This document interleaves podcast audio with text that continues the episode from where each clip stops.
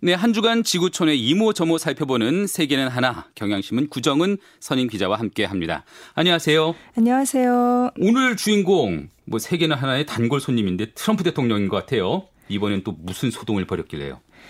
오는 11월에 잘 아시다시피 미국 대선이 실시되죠. 그런데 트럼프 대통령이 대선 연기를 거론을 했다가 반나절 만에 철회를 했습니다. 네.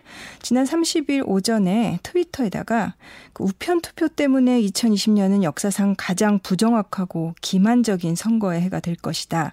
사람들이 안전하게 투표할 수 있을 때까지 선거를 연기하는 것은 어떨까 이런 글을 올렸습니다. 그러니까 연기를 해야 한다 라고 쓴 건 아니고 연기하면 어떨까 이렇게 물음으로 끝났어요. 예. 당연히 비판과 의혹이 쏟아졌습니다. 민주당은 물론이고 그 집권 공화당 안에서도 반대가 속출했는데요. 네. 대선을 연기하려면 미국 상하원이 표결을 해서 통과를 시켜야 됩니다. 네. 대통령이 결정할 수 있는 일이 아닙니다. 근데 그거를 또 거론을 한 것이고, 그래서 미치 메코넬 공화당 상원 원내대표가 11월 3일 선거일은 바뀌지 않는다 이렇게 못 박았고요. 또 척 그레슬리 공화당 상원의원도 미국 대선 일자는 법으로 정해져 있다. 음. 개인이 뭐라고 하는 게 중요한 게 아니다. 법이 바뀌지 않았다면 법을 따르길 바란다. 이렇게 트럼프 대통령에게 일침을 놨습니다. 네. 트럼프 대통령이 이어서 백악관에서 언론 브리핑을 했는데 당연히 이런 질문들이 나왔죠. 그래서 대선을 연기하려는 것이냐 이런 질문이 나오니까 거기서 또 부인을 했습니다. 나는 여러분보다 더 선거와 그 결과를 원한다. 나는 연기하는 걸 원하지 않는다. 나는 선거를 하길 원한다. 이렇게 또 뭐 금방 또 순식간에 철회를 했습니다. 대선 연기라는 게 사실상 불가능하다. 예, 지금 정치적인 지형을 봐도 그렇고 미국의 법을 봐도 그렇고요. 그러면 트럼프 대통령이 이런 상황을 몰랐을 리는 없고 왜 이렇게 연기론을 들먹였을까요? 여론을 떠봤다가 뭐 아닌 것 같으니까 물러선 거 아니냐 이런 얘기도 있고요. 네. 그런가 하면은 또 국면 전환용으로 이런 대선 연기라는 카드를 내민 것 아니겠느냐 이런 시선도 있습니다. 네. 트럼프 대통령이 트위터에 글을 올리기 직전에 미국의 2분기 성장률이 발표됐어요. 그런데 음. 마이너스 9.5%뭐 역대 최악이라고 하고요. 네. 그리고 나서 몇 분 뒤에 갑자기 대통령이 소셜 미디어에서 대선을 연기하는 게 어떨까 이런 글을 올린 거죠.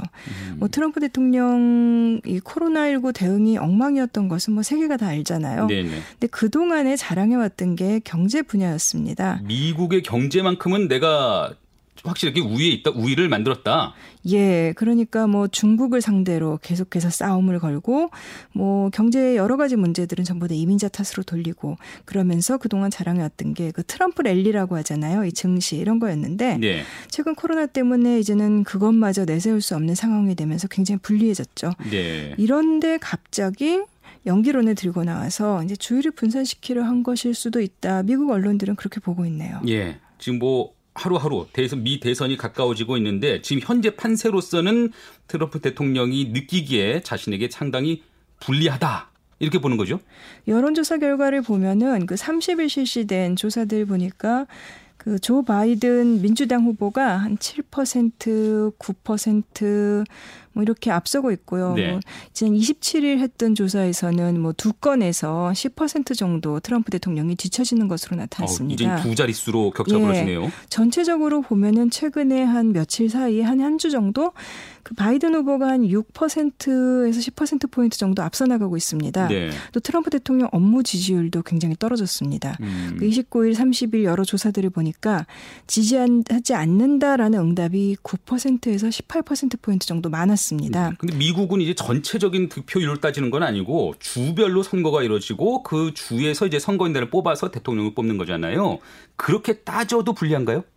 지금 그것까지는 사실은 한 석 달 정도, 석 달 넘게 남아 있으면 그 정확하게 예측을 하긴 힘들 것 같은데 네. 어쨌건 지금 현재 동향으로 보면은 플로리다, 애리조나, 미시간 이런 주요 경합주들 흐름도 트럼프 대통령에게 불리한 걸로 나타나고 있습니다. 음. 네, 트럼프 대통령이 얼마 전에도 트위터에다가 침묵하는 다수는 11월 3일에 말할 것이다 이런 글을 올렸습니다. 본인도 지금 현재의 그 여론조사 결과를 보면은 나한테 불리하다라는 건 인정하고 가는 거네요. 그렇죠. 그 대신에 그 지지층의 충성도를 믿고 있고 왜 지난번 대선에도 얘기가 나왔던 그 샤이 트럼프라고 하는 네네. 네. 여론조사에서는 그냥 입을 다물고 있지만 찍을 때는 트럼프를 찍는 이런 유권자들을 지적한 것 같은데요. 뭐 이 부분에서 트럼프 대통령에게 강점이 있는 거는 사실입니다.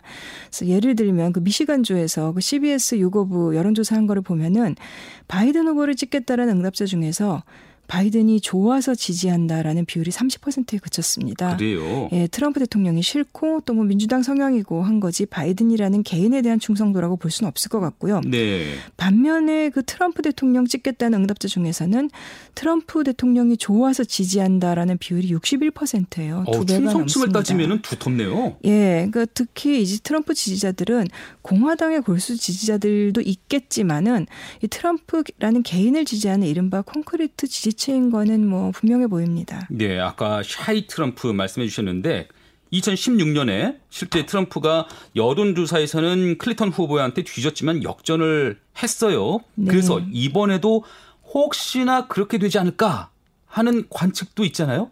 사실은 그래서 지금 언론들도 그렇고 그, 정, 그 전문가들도 그렇고 이번에 그래서 과연 누가 이길까 미국 대선에서 이런 질문을 받으면 다들 입을 다물어요. 왜냐면 네. 4년 전에 좀 경험이 있어서. 예, 예. 근데 당시 여론조사 동향을 보면은 처음에 트럼프 대통령이 당선된 다음에 이제 뭐 여론조사가 틀렸다라고 그랬는데 이제 제가 보기에는 여론조사가 틀렸다고 볼 수는 없을 것 같아요. 그때도 초반에는 뒤졌는데 뒤에는 많이 따라잡았었거든요. 네. 그 결과 를 놓고 보면은 사실 여론조사는 거의 정확했습니다. 음. 근데 다만 주류 언론이 트럼프 대통령이 치고 올라오는 거 그 현상이 가진 의미를 좀 받아들이지 않은 게 문제였던 것 같고요. 예. 그 지금 대선이 한 100일 조금 못, 안 남았는데 2016년의 경우 대선 100일 전에는 클린턴 후보와 트럼프 후보 격차가 한 2, 3%포인트에 불과할 정도로 많이 추격을 했었습니다. 정말 오차 범위 내에서. 예. 그리고 실제로 대선에서는 클린턴 후보가 300만 표 더 많이 받았죠. 그렇죠. 예. 예 여론조사가 거의 같았습니다. 다만 이제 미국 선거제도 말씀하신 대로 그 특성 때문에 트럼프 대통령이 이겼던 건데요. 트럼프 대통령은 뭐 이번에도 그렇게 될 것을 뭐 기대를 하고 있는 것 같습니다. 알겠습니다. 뭐 그 얘기는 알겠고요.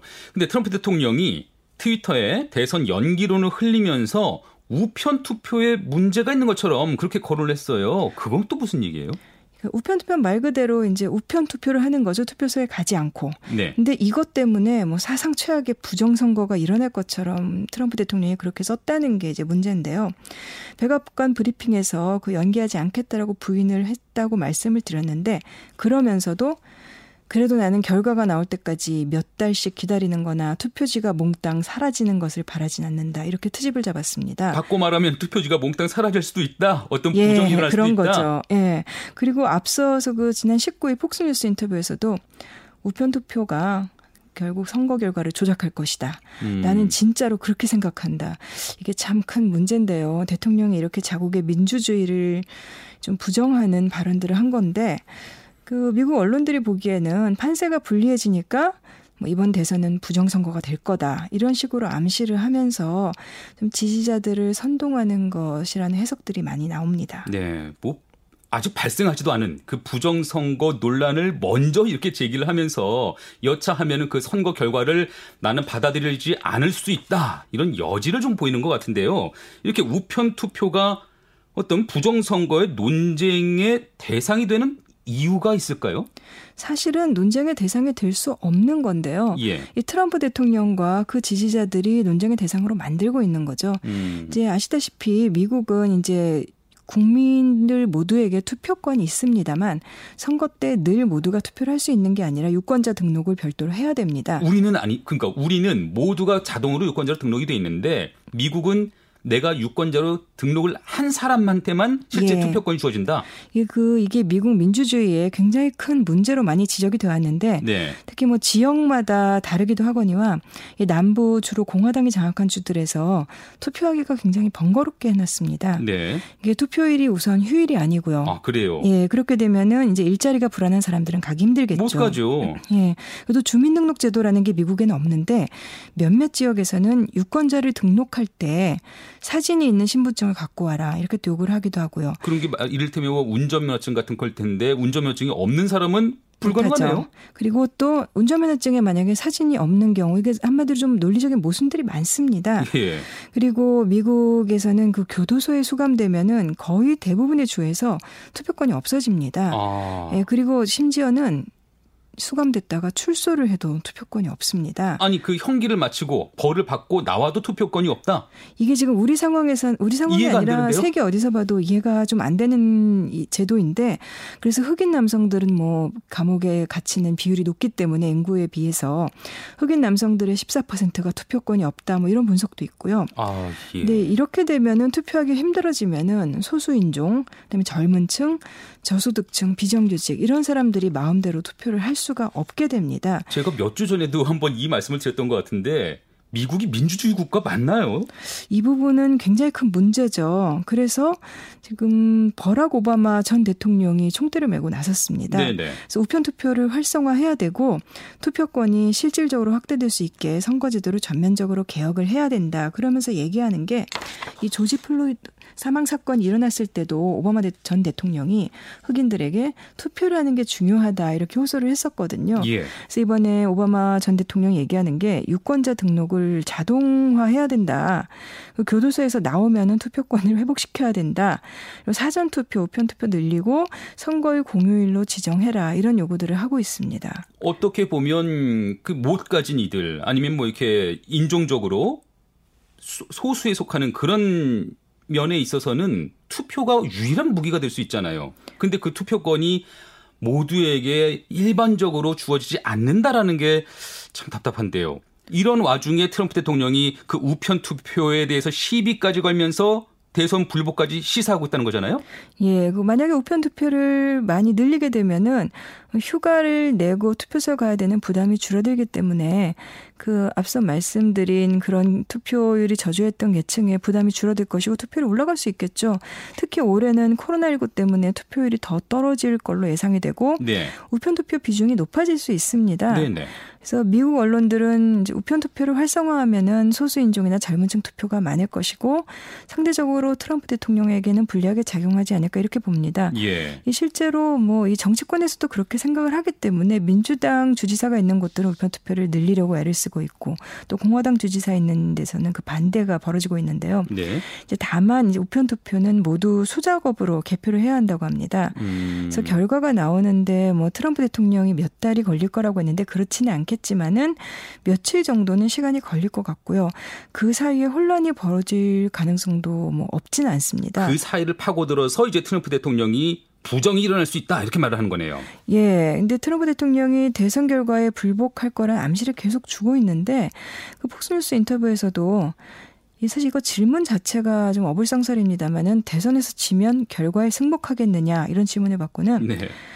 그렇다 아니다를 말하지 않겠다라고 했어요. 아, 승복하겠냐는 질문도 우습지만 그 질문에 대한 답이 나는 지금 그렇다 아니다를 말할 수가 없다. 예, 나는 지는 걸 잘 못한다 이런 말도 했습니다. 무슨 말입니까? 예. 어떻게 보면은 사실은 대선이 끝난 뒤에 결과를 뭐 어떻게 바꿔보겠다 이런 게 아니라 대선 전에라도 그 지지자들이 나서서 뭐 우편 투표가 확대되는 걸 방해한다고 무산시키려 할 수도 있을 것이고 좀 계속 좀 선동을 하는 걸로 좀 해석이 됩니다. 예, 아 참 희한한 민주주의 제도 희한한 정치 여건에 놓인 미국 상황 트럼프 대통령 얘기 해봤습니다. 오늘 말씀 여기까지 들을까요? 감사합니다. 네, 지금까지 경향신문 구정은 선임 기자와 함께했습니다.